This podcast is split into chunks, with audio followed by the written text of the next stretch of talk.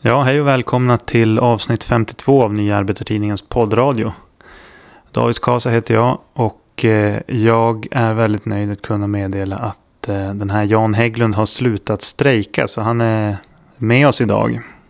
Hej på dig du. Ja, hej. Och jag vill bara säga att det är bara ett eh, tillfälligt uppbrott i strejken. För att eh, höra vad de säger på arbetsmarknaden. Mm, precis.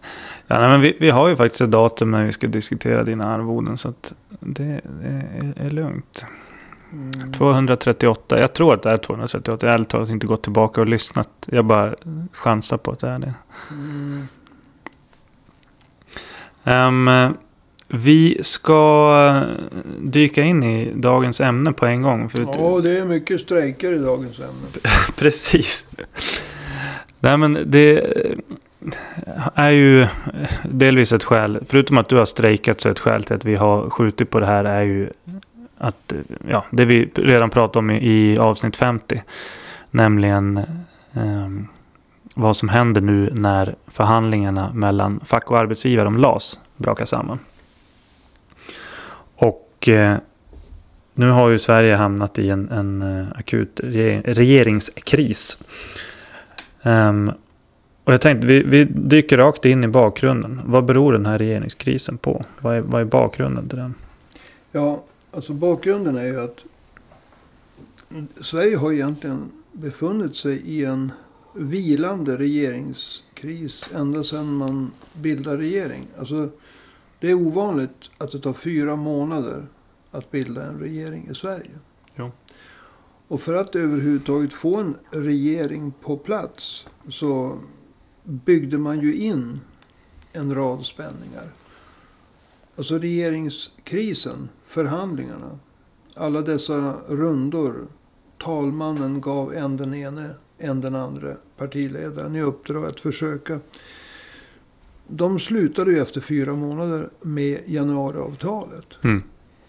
Och när januariavtalet ingicks så byggdes tre spänningar in i den svenska politiska situationen. Mm. Och det är på något sätt de tre spänningarna som har fallit ut nu. Mm. Så det, det är inte Sjöstedts hot i tid och otid som har Nej. orsakat det här? Det är ju inte det. Utan det är ju reella, djupa, allvarliga motsättningar. Alltså motsättningar på riktigt. Mm. Och som jag ser det så handlar det om tre saker. Om man ska förstå den svenska politiska situationen. Eh, eller åtminstone de delar som har lett fram till att vi nu talar om regeringskris. Mm. Och det är för det första då att regeringen den består av en koalition. Och en koalition den brukar åtminstone i de viktiga frågorna nästan alltid komma fram med kompromisser. Mm. Så att redan från början är en koalitionsregering en svag regering som lägger fram urvattnade, kompromissade, genomtröskade, fadda, osockrade, okryddade, eh, halvt om halvt menlösa förslag. Mm. Och det beror ju på att Socialdemokraterna ensam har bara 100 av riksdagens 349 mandat. Mm. Tillsammans med Miljöpartiet så kommer de i koalitionsregeringen bara upp till 116 av 349 mandat. Så att det är inte bara en koalitionsregering, det är en minoritetsregering. Mm. Vilket gör den ännu svagare. Mm. Den andra svagheten det bestod ju i att S och MP och ja, alla räknade ursprungligen bara in V i regeringsunderlaget. Och det var det som gjorde att det så kallade rödgröna blocket blev större än de fyra tidigare allianspartierna. Och att Stefan Löfven var den första och siste som fick chansen att bilda regering i alla talmansrundorna. Just det. För att tillsammans så har S, MP och V 144 mandat. Och M, KD, Centern och Liberalerna 143. Mm. Och man eh, ska ju komma ihåg att inget av de tidigare allianspartierna sa under själva valrörelsen att de var beredda att bilda en regering på SDs nåder. Är det lätt att glömma idag faktiskt? Ja, det är väldigt lätt att glömma. Men det gällde även eh, KD och eh, M. Jag menar, de hoppades ju att de skulle bli större än de så kallade grönröda. Mm. Och nu blev de ett mandat mindre. Mm. Så ehm, det var idag alltså uppenbart förhastat att bara räkna in V i samma block som S och MP. Därför att det var ju V som gång på gång eh, ho, visserligen hotar med misstroendeomröstning. Men den här politiska oenigheten mellan regeringspartierna och V, den stod ju klar redan då regeringen slöt januariavtalet med Centern och Liberalerna. Jo, precis. Och Vänsterpartiet villkorade redan då sitt stöd för Stefan Löfven. Jonas Sjöstedt sa att V exempelvis inte skulle acceptera försämringar av arbetsrätten. Såvida inte LO-facken själva var med och handlade fram ett nytt, eh, ja det som nu kallas huvudavtal. Just det. Så att den där bomben har legat och tickat ända sedan januariavtalet. Mm. För, för eh, Jonas Sjöstedt och V var väldigt tydliga då. Och den Mm. tredje svagheten består naturligtvis i att S och MP, för att tolereras som regering, bland annat måste lova Centern och Liberalerna exakt de försämringar i arbetsrätten som var och är oacceptabla för Jonas Sjöstedt och Vänsterpartiet. Och nu måste vi också säga för LO. Så att eh, det, det du menar då det är att eh, den här eh, alltså diskussionen om misstroendevotum det, det är liksom inte ett resultat av någon form av okynne från Jonas Sjöstedt utan Nej, det är djupare faktorer som ligger bakom ja, alltså de djupare faktorerna är ju att LO är inte beredda att gå med på de försämringar som arbetsgivarna vill. Istället så vill ju LO, för att, istället för försämringar, så vill ju LO ha förbättringar. Och det handlar ju, om man ska välja ut en viktig sak, om att få bort det som Reinfeldt genomförde. Allmän visstidsanställning. Mm. Det fanns ju inte. Utan antingen hade man en visstidsanställning eller också gick man på ett vikariat. För någon som var... Tillsvidareanställning. Ja, eller en till, tillsvidareanställning eller vikariat. För någon som var borta på grund av sjukdom, graviditetsledighet eller någonting annat. Det var antingen eller. Sen infördes allmän visstidsanställning. Vilket ju gav arbetsgivarna en möjlighet att välja och vraka. Och det vill LOs största förbund i medlemmar räknat Kommunal ha bort. Mm. Så att motsättningarna, arbetsgivarna vill ha fram försämringar som skulle förskjuta makten på arbetsplatserna i deras riktning.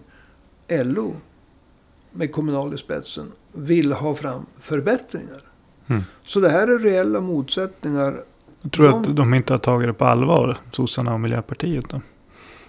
Nej, de har inte gjort det. De har trott att, att eh, det här skulle kunna lösas av det de brukar kalla parterna. Det vill säga, de har trott att LO skulle släppa sina krav på att få bort allmän visstidsanställning.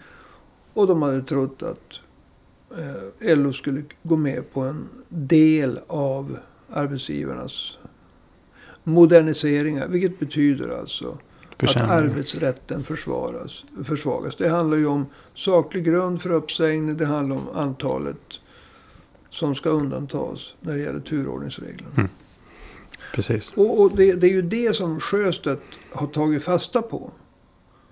Alltså Sjöstedt har gjort sig till den förli- politiska förespråkaren. Alltså Sjöstedt och V har gjort sig till de politiska förespråkarna för LO. Mm. Det som Socialdemokraterna traditionellt brukar ha varit. Ja, precis. Ehm, Men det, det, var lite grann om bakgrunden. Och vill man lyssna på mer apropå innehållet i LAS-utredningen så kan jag rekommendera avsnitt 50 av eh, podden. Där gick vi igenom försämringarna lite mer. Eh, var, här, var jag ute i strejk då? Eh, nej, nej, det var ju när du, före du gick ut i strejk. Okay. Men eh, den här eh, situationen har ju ställt en rad, eller egentligen alla aktörer i det svenska politiska landskapet, eller i samhället, inför en sorts sanningens ögonblick. Och eh, vi pratade om det i förra avsnittet också, när du inte strejkade, utan dessförinnan då. Mm. Eh, vi, kan ju börja, vi brukar alltid börja i socialdemokratin och, och, och, deras sanningens ögonblick. Men vi kanske kan börja hos eh, de här um, allianspartierna nu. Det är ju två stycken som finns inom januariavtalets partier. Ja.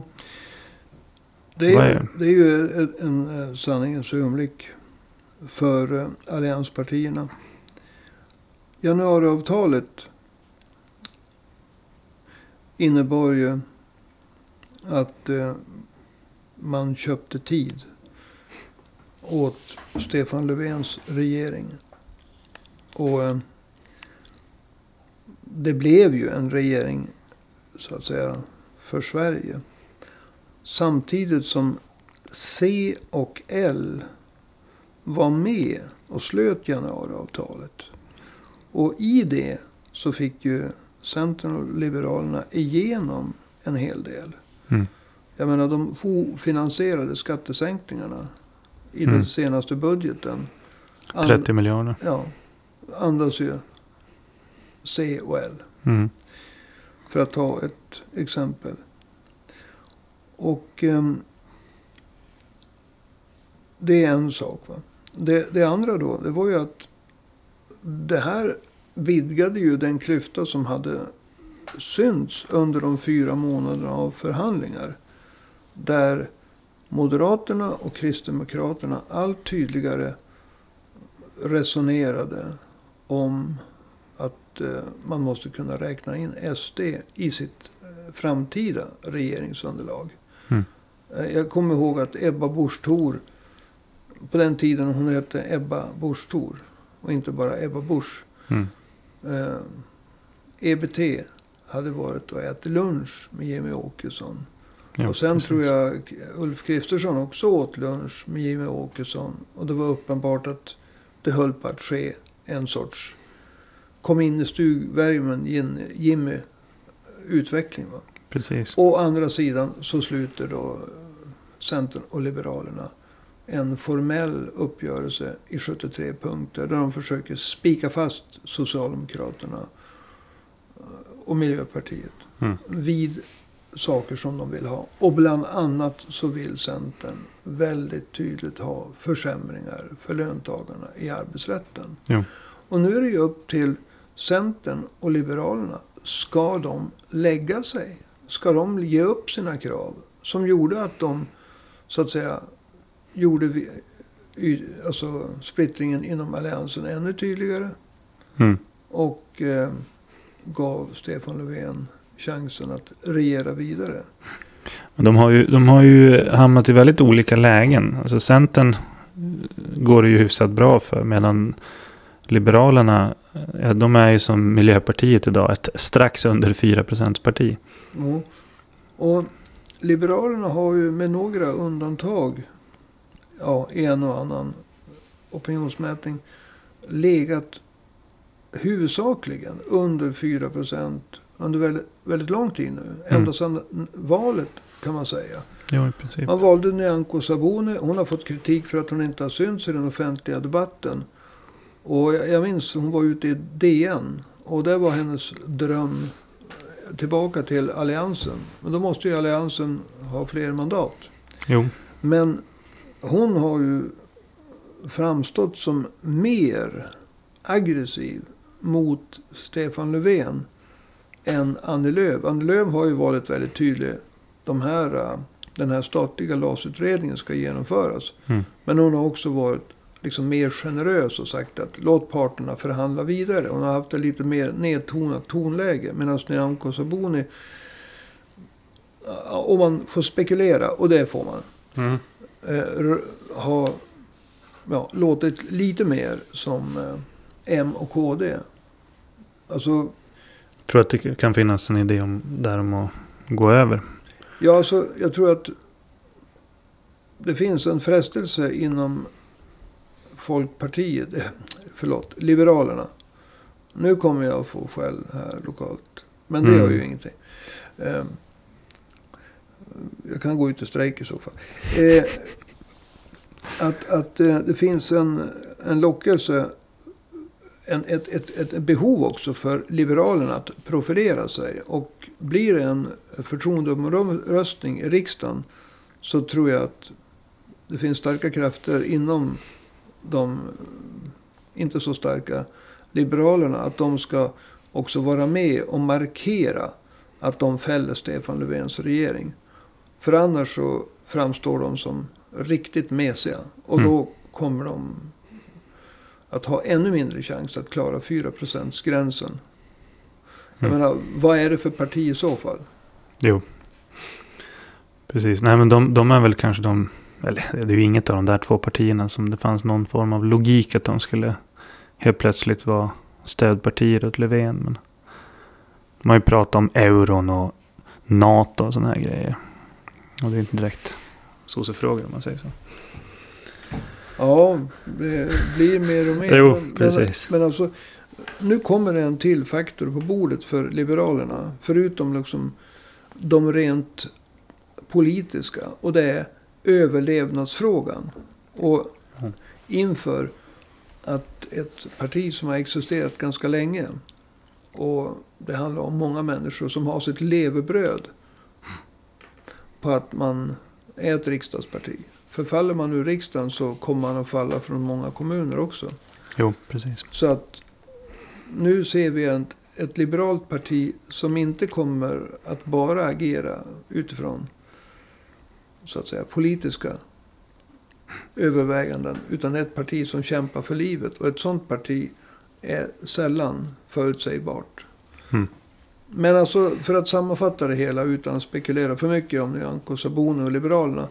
Det är sanningens ögonblick för Centern och Liberalerna. Alltså hur, hur, hur mycket kan de gå med på Mm. i förhållande till Stefan Löfven? Ska de låta Löfven falla i en förtroendeomröstning? Mm. Ska de riskera nyval? Ja, en sak är säker. Liberalerna vill inte ha ett nyval. Nej. Ja, vi, vi går vidare. Du nämnde här att eh, Annie Lööf har, har ju varit en av de som har tagit upp det här med fortsatta förhandlingar mellan fack och arbetsgivare. Och eh, om vi rör oss till dem. Fackförening, det är ju ett sanningens ögonblick även där. Och eh, nu har man avslutat en andra förhandlingsrunda. Ja, Och det gick ju sådär kan man säga. ja. Eh, det gick inte. Nej. Eh, arbetsgivarna kom överens med PTK. Eh, och, eh, men eh, alltså det, LO ställde inte upp på vad som nu var lagt på bordet. Mm. Och där går vi tillbaka. Alltså, arbetsgivarna vill förskjuta makten. Det handlar om saklig grund för uppsägning. Det handlar om turordningsreglerna. Där de vill pressa tillbaka löntagarna. Men löntagarna och framförallt Kommunal. De vill ha bort ett begrepp som heter allmän visstidsanställning. Mm. Som Reinfeldt införde. Som innebär alltså att den som tidigare skulle ha fått en fast jobb, alltså en tillsvidareanställning, inte får det. Utan allmän visstid, sex månader. Allmän visstid, sex månader. Allmän visstid, sex månader. När man tidigare hade fått en, alltså en eh, tillsvidareanställning, ett fast jobb. Mm. Och med tanke på den allmänna utvecklingen på arbetsmarknaden med väldigt konstiga eh, och allt mer otrygga arbetsförhållanden så är det här en fråga dels i sig men det också en, har ett så kallat signalvärde överhuvudtaget. Alltså det måste bli någon ordning på arbetsmarknaden. Den luckras upp. Mm. Och LO som ju är de som är mest utsatta för det här. Medan privata, alltså och för övrigt är inte privata tjänstemän som är med i PTK. Utan även Lärarnas riksförbund som huvudsakligen har en offentlig arbetsgivare. Så de borde vi byta namn på PTK. Men detta sagt i förbigående. Jo. Men vad består... Men, men LO eh, sa nej. Precis. LO Vad, sa nej. Och nu är bollen tillbaka hos politikerna. Och det Mm. första politikerna gjorde det var att de skulle sammankalla någon sorts eh, konferens. Jag hörde det sent igår kväll. Jag var lite trött. Men om jag fattade rätt så ville väl eh, Stefan Löfven att eh, han och eh, LO och, och arbetsgivarna eller det kanske var någon annan sammansättning. Men det liksom vart omedelbart skulle det till nya förhandlingar. Och nu Mm. tror jag att det var blandade, en blandad kompott. Mm. Att eh, Stefan Löfven hade liksom förhand, ville ja, vara med. Jag tror att det skulle vara Mm. regeringen och LO och kanske också PTK och ja, någon sorts Mm. runda bordskonferens. Mm. Men det är som ett sanningens ögonblick även för facken. Men det var ju sex LO-fack som sa nej Ja. till att överhuvudtaget fortsätta förhandla. Och jag menar, det var ju en, en väldig spricka innan förra julen. Kring överhuvudtaget det här med frågan om saklig grund. Så att, Ja, det var en väldig spricka och visserligen var sex förbund, om man räknar bara förbundsmässigt, så var de färre än de som hade gått med på den här uppgörelsen. mm, Men medlemsmässigt så var de sex förbunden en majoritet av LOs. Alltså de som är med i LO. Så att det var en verklig spricka. mm, då kring saklig grund. Ja, Ja. Så att det här är ett sanningens ögonblick för fackföreningarna. Och när nu LO, eh, förhandlingsdelegationen, de kunde inte rekommendera en, en bredare eh, delegation. Jag tror att de kallar det för rep, om det var ett representantskap eller så. Men alltså den mindre grupp som har förhandlat kunde inte eh, rekommendera en större grupp. Jag tror att styrelsen kunde inte rekommendera till representantskapet. Till representantskapet. Det här, va? Och det kommer att sl slutligen slås fast om en vecka. Men alltså, det kommer inte, enligt mig, att bli några överraskningar där. Att representantskapet säger ja till det styrelsen säger nej till. Utan det här att man inte ska backa. Det här att eh, man ska ha igenom att få bort alltså allmänna visstidsanställningar. Eller man ska då åtminstone inte backa. Alltså det, det är djupt förankrat. Och det är, alltså här speglar LO stämningarna ute på arbetsplatserna. Mm. Alltså LOs medlemmar har fått ta stryk. Alltså transport och byggnads av eh, arbetskraftsinvandring en oreglerad arbetsmarknad. Svenska företag som följer kollektivavtal konkurreras ut. Jobbare som följer, kollektiv, följer kollektivavtal eh, konkurreras ut av lågavlönade, oorganiserade. Det håller på att... Alltså utvecklingen på arbetsmarknaden har gått väldigt långt. Alltså det bryts upp underifrån. Lagar, avtal, de blir mer och mer överspelade. Och eh, det finns en bitterhet. Det var en som sa på nyheterna, eller i, i ra- P1 igår kväll, alltså varför ska alltid vi arbetare vara de som får ta skiten? Mm. Alltså, jag tror att den personen speglar miljoner. Jo, absolut. Men det brukar ju ofta i sådana här diskussioner framställas som att fackföreningarna är maktlösa. Men nu är det ju en avtalsrörelse som är i full gång. Ja, det, det är ju Det- som, det är, ju det som är, är, det nya i situationen. Mm. Och nu måste ju Ja, man har ju konflikträtt under en Ja. avtalsrörelse. Alltså, det nya är nu att fackföreningarna är inte... De kan inte skylla på att po- politikerna ska göra sitt. Utan nu kan fackföreningarna ta med sig sina krav på förbättringar in i avtalsrörelsen. Och då, under avtalsrörelsen, så råder det inte fredsplikt. Utan LO kan sätta makt bakom orden. Mm. Och nu så är det ett sanningens ögonblick för LO. De ska sluta snacka. De ska ta till konfliktåtgärder. Och med, visa att de menar allvar. Och i samband med att de tar konflikt. Och jag ska inte säga exakt vad de ska börja med. Men eh, man kan ju... Det finns övertidsblockader, det finns en massa saker man kan trappa upp. Och sen kan man slå till med storstrejk. Mm. Men under den tiden är det alldeles utomordentligt väsentligt att man börjar organisera de oorganiserade som ju utgör en allt större del av folk i traditionella LO-yrken. Mm. Att man går in på arbetsplatser, att man säger nu är vi ute i strejk. Ni ska också strejka. Om ni inte strejkar är det strejkbrytare. Men om ni strejkar då ska vi se till att ni får ett kollektivavtal. Mm. Alltså LO kan i strejken för det första vinna det de vill vinna. För det andra organisera de oorganiserade. Mm. Det här är ett sanningens ögonblick för LO. Låt mig säga ett ord. Klasskamp. Yes. I sanning. Vi, vi går vidare vad gäller sanningens ögonblick. För att skulle det scenarium som du eh, beskriver här ske. Det skulle verkligen ställa saker och ting på spets för Socialdemokraterna. För de står ju också inför ett sanningens ögonblick nu. På en rad olika plan. Ja.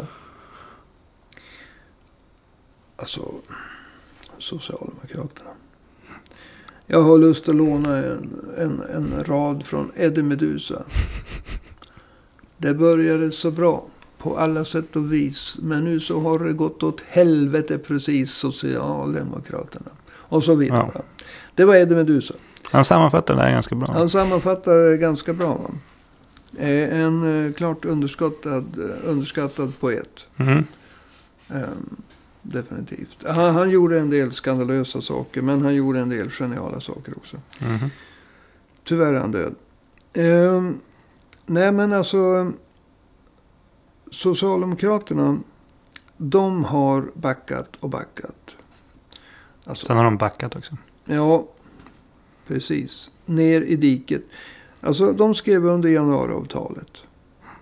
De började med att regera på en budgetreservation från Moderaterna och KD.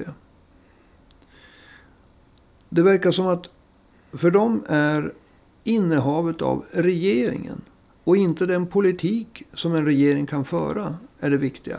Det är taburetterna. Det är Titeln. titeln. Pengarna, prestigen. Men prestigen falnar snabbt när man regerar på andras politik. Mm. Och när man skrev under januariavtalet så då, eh, då, då börjar klockan ticka fortare. Mm.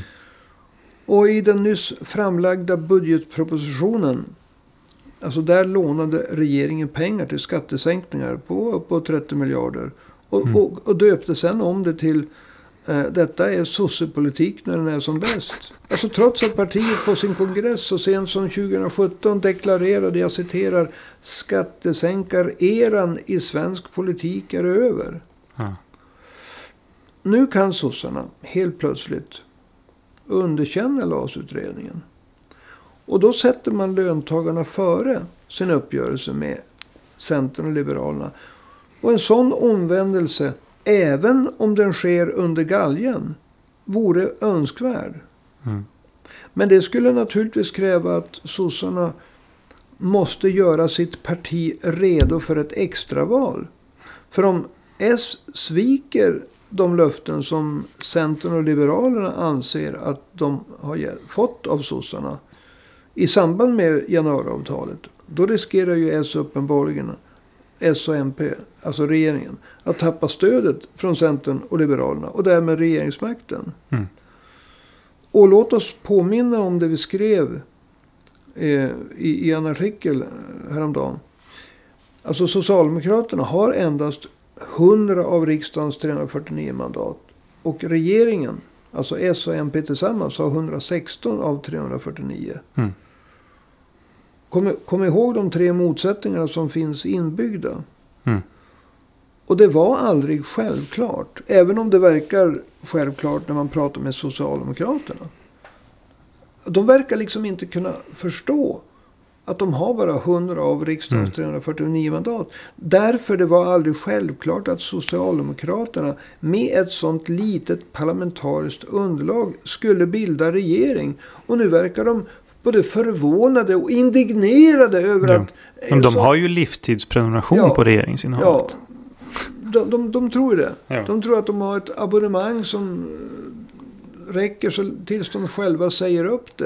Mm. Men alltså väljarna har inte gett dem mer stöd. Nej. Och när saker då börjar trilskas så, ja.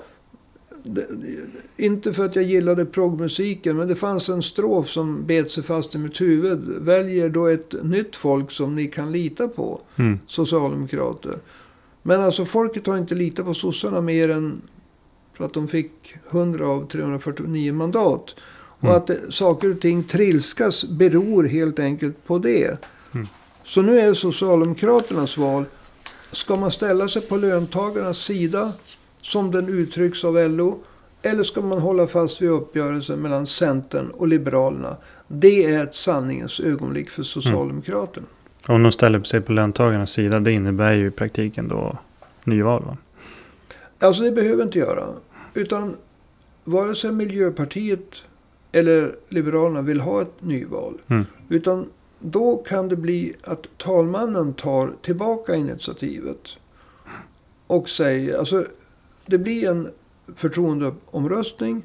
Alltså Sjöstedt lägger en eh, misstroendeförklaring. Mm. De är inte tillräckligt stora själv för att få upp den. Men det finns ju allt för många bara som vill hjälpa Sjöstedt i det här läget. Mhm. Och därför blir det en misstroendeomröstning. Och då faller Löfven. Om inte han får aktivt stöd av Centern och Liberalerna. Mm. Men jag tror att han faller i alla fall. Alltså han faller även om han fått stöd av Centern och Liberalerna. Jo, de har väl 182 mandat eller någonting. De v, andra- M, SD och KD Ja. tillsammans. Så blir det en, för, en, en eh, misstroendeomröstning. Då faller Löfven. Mm. Och då så finns det två vägar framåt. Det ena är att talmannen gör en ny, nya rundor. Men talmannens tid är utmätt. Mm. Och jag vet inte hur många veckor han har på sig. Och skulle inte talmannen lyckas få till stånd en regeringsbildare som kan accepteras av riksdagen. Mm. Och det betyder att eh, inte en majoritet röstar emot. Mm. Då blir det ett extraval. Just det. Eller Så det finns, en, det finns en tidsfrist innan Ja, nyvalet eller en, extravalet. Det blir. Det, det kan bli alltså först talmansrunder, ingen får majoritet. Och då blir det nyval. Eller extraval. Ja, just det. Ja. Så Eh, sossarna, vad de måste göra. Det är att de måste... Alltså, det jag skulle vilja se. Det är att Socialdemokraterna gör sitt parti med alla sidoorganisationerna redo. För ett extraval eller nyval. Att de ställer sig på LOs sida. Och att man med LOs hjälp går till val. På att slå, bevara kollektivavtalens ställning. Att man förbättrar arbetsrätten. Att man inte släpper in marknadshyror i nyproduktionen. Att man avskaffar allmän visstidsanställning. Att man går till val på ett arbetar och tjänstemannamässigt program. Mm.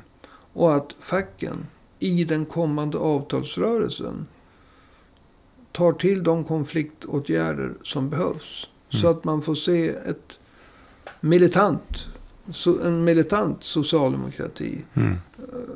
Ja, det kanske är för mycket att vänta. Men åtminstone ett militant LO som sätter, alltså militant i den form att man står på sig och sätter kraft bakom orden. Man, Mm. man kan börja med en övertidsblockad, man kan fortsätta och trappa upp ända till strejk. Och i så fall kommer ju Vänsterpartiet att haka på. Och i så fall så kan man förändra riksdagsmandatens fördelning. Mm. Och då kanske det blir någon stabilitet. Men så länge vi har den nuvarande fördelning, fördelningen av mandat så kommer detta happer att fortsätta. Ja, en militant socialdemokrati, det låter ungefär som en, en, en fisk på land. Ja, det gör det. Men eh, ja, det, det, det, det, en- det, det tar ett tag att ta in en sån sak.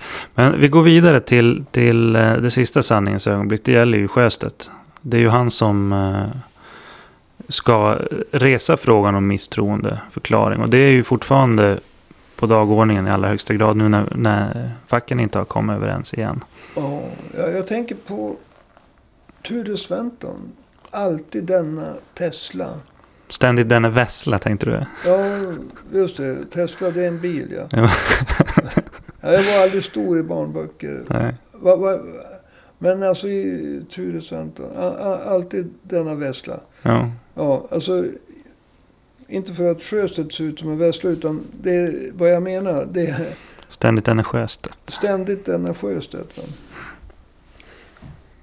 Det är också ett sanningens ögonblick för honom. Det är det du vill... Ja, precis. Alltså, är det vad- det du är far efter? Det är det säga? jag far efter. Vad, vad, vad tror du? Kommer han att eh, lägga fram en misstroendeförklaring eller kommer han att eh, backa? Alltså Sjöstedt är en luren. Och eh, Hans tid är ju utmätt. hans att tid är utmätt. Han ska avgå som ordförande för Vänsterpartiet i månadsskiftet oktober-november. Han vill inte säga när han ska lägga fram sin misstroendeförklaring. Nej. Och alltså Sjöstedt har ju bundit upp sig väldigt, väldigt hårt. Han kan inte backa. Vad han skulle kunna göra, det är att han skulle kunna se till att tiden blir så lång att han själv inte sitter kvar. Mm. Och så vräker han ansvaret i knät på sin efterträdare. Mm. Och eh, den delvis förnyade partistyrelsen. Och, och eh, då får de så att säga antingen ta initiativet till misstroende omröstning i riksdagen. Eller också får de backa.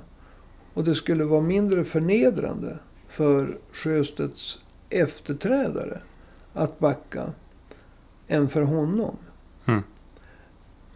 Sjöstedts eftermäle kommer helt och hållet att vara beroende hur han agerar nu. Mm. Och om jag känner Sjöstedt rätt. Jag känner honom inte speciellt mycket. Jag satt i Umeå kommunfullmäktige tillsammans med honom under fyra år. och Jag har debatterat med honom i samband med det första valet till EU-parlamentet 1995. Och Mm. Men har vi väl både småkäftat så var det eh, överens. För han bodde i Umeå ett tag. Och Jo. Umeå är inte så stor stad. Så är man aktiv ganska mycket båda två så springer man på varandra. Mm. Men alltså, jag tror alltså att Sjöstedt i den här frågan verkligen vill stå upp för löntagarna. Och jag tror dessutom att han verkligen vill minnas Alltså han, att hans eftermäle ska bli att det var han som inte gav efter för försämringarna som skulle drabba löntagarna. Men han vill inte heller bli en person som blir ihågkommen för att han släppte fram Moderaterna, KD och SD efter att ha fällt Stefan Löfvens regering. Nej. Så Ja, det är ju den andra sidan av saken. Ja, visst. Så att om han eh, drar ut på tiden tills han har avgått så vräker han ju ansvaret i knät. Ja, det blir Nooshi Dadgostar som får ta Ja. det istället. Och den delvis nyvalda partistyrelsen. Mm. Eh, men det här är en spekulation. Alltså jag tror att Sjöstedt, han menar allvar i den här frågan. Men han vill ju inte se en regering ledd av Ulf Kristersson uppbackad av Ebba Busch och Jimmy Åkesson. Mm. Så det vore ju bekvämt om tidsfristen löpte ut. Men å andra sidan, alltså hans försvar för löntagarna, det tror jag är, är ärligt. Ja. Så att även, även Sjöstedt och Vänsterpartiet står inför ett sanningens ögonblick. här. Absolut. Mm. Och även om Sjöstedt avgår står Vänsterpartiet Jo. kvar inför ett sanningens ögonblick. Precis. All right. Eh, Sjöstedts tid håller på att rinna ut som partiledare. Och våran tid håller på att rinna ut för podden. Men eh, om du får avrunda här med lite grann om vägen framåt. Du har varit inne på det där. Men, men eh, Ja, alltså, om, avrundningsvis skulle jag vilja att du kom tillbaka till det. Vad tror Ja. du är vägen framåt? alltså de här tre spänningarna som byggdes in när man skrev under januariavtalet.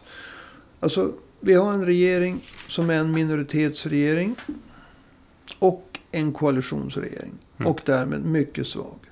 116 av 349 mandat. Mm. Vi har ett januariavtal som skrevs på. Som bara innebar att man köpte tid. Därför att Sjöstedt sa från början att vi kan inte acceptera några försämringar i arbetsrätten om inte LO själv förhandlar, för, eller ja, LO och PTK, själv förhandlar fram försämringarna. Nu har de, eh, PTK har kommit överens med arbetsgivarna men absolut inte LO. Mm. Och i det här läget så, någon måste ge efter. Det är sanningens ögonblick för alla. Och någon part måste ge efter. Och det bästa Socialdemokraterna kan göra det är att försöka acceptera att de har bara 100 av 349 mandat. Mm. De måste försöka acceptera att åter deras enda väg framåt. Antingen idag eller i samband med nästa valrörelse. Är att de måste försöka få fler mandat. Och deras chans är nu Mm. att förbereda sig för ett så kallat extraval. Men i folkmun, nyval. Mm. Och att man gör det i samråd med fackföreningarna. Som kan trappa upp. De, har nu, de förhandlar utan fredsplikt. De kan driva samma val som Socialdemokraterna. En gemensam offensiv Mm. av Socialdemokraterna, LO. Den kommer att stödjas av Vänsterpartiet. Och då kan majoritetsförhållandena i riksdagen förändras. Och Liberalerna åker ur. Mm. Det kanske Miljöpartiet också gör. Men Mm. eh, hur som helst. Det, kommer att kun- det finns en chans här att Socialdemokraterna och Vänsterpartiet får en mer gynnsam eh, position. Arbetarrörelsen får en mer gynnsam position i förhållande till borgerligheten.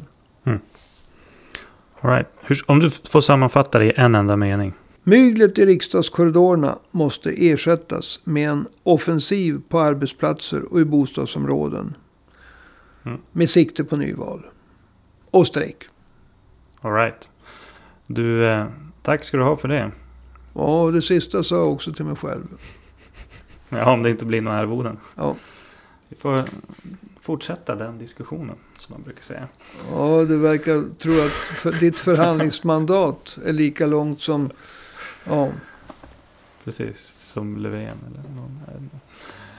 Nåväl, eh, ni som har lyssnat, tack för att ni har lyssnat. Tycker ni att det vi har att komma med är någonting att ha? Att ni tycker att det är bra helt enkelt. Så dela både podd och andra saker till folk ni känner via Facebook och Twitter och allt sånt, allt sånt där.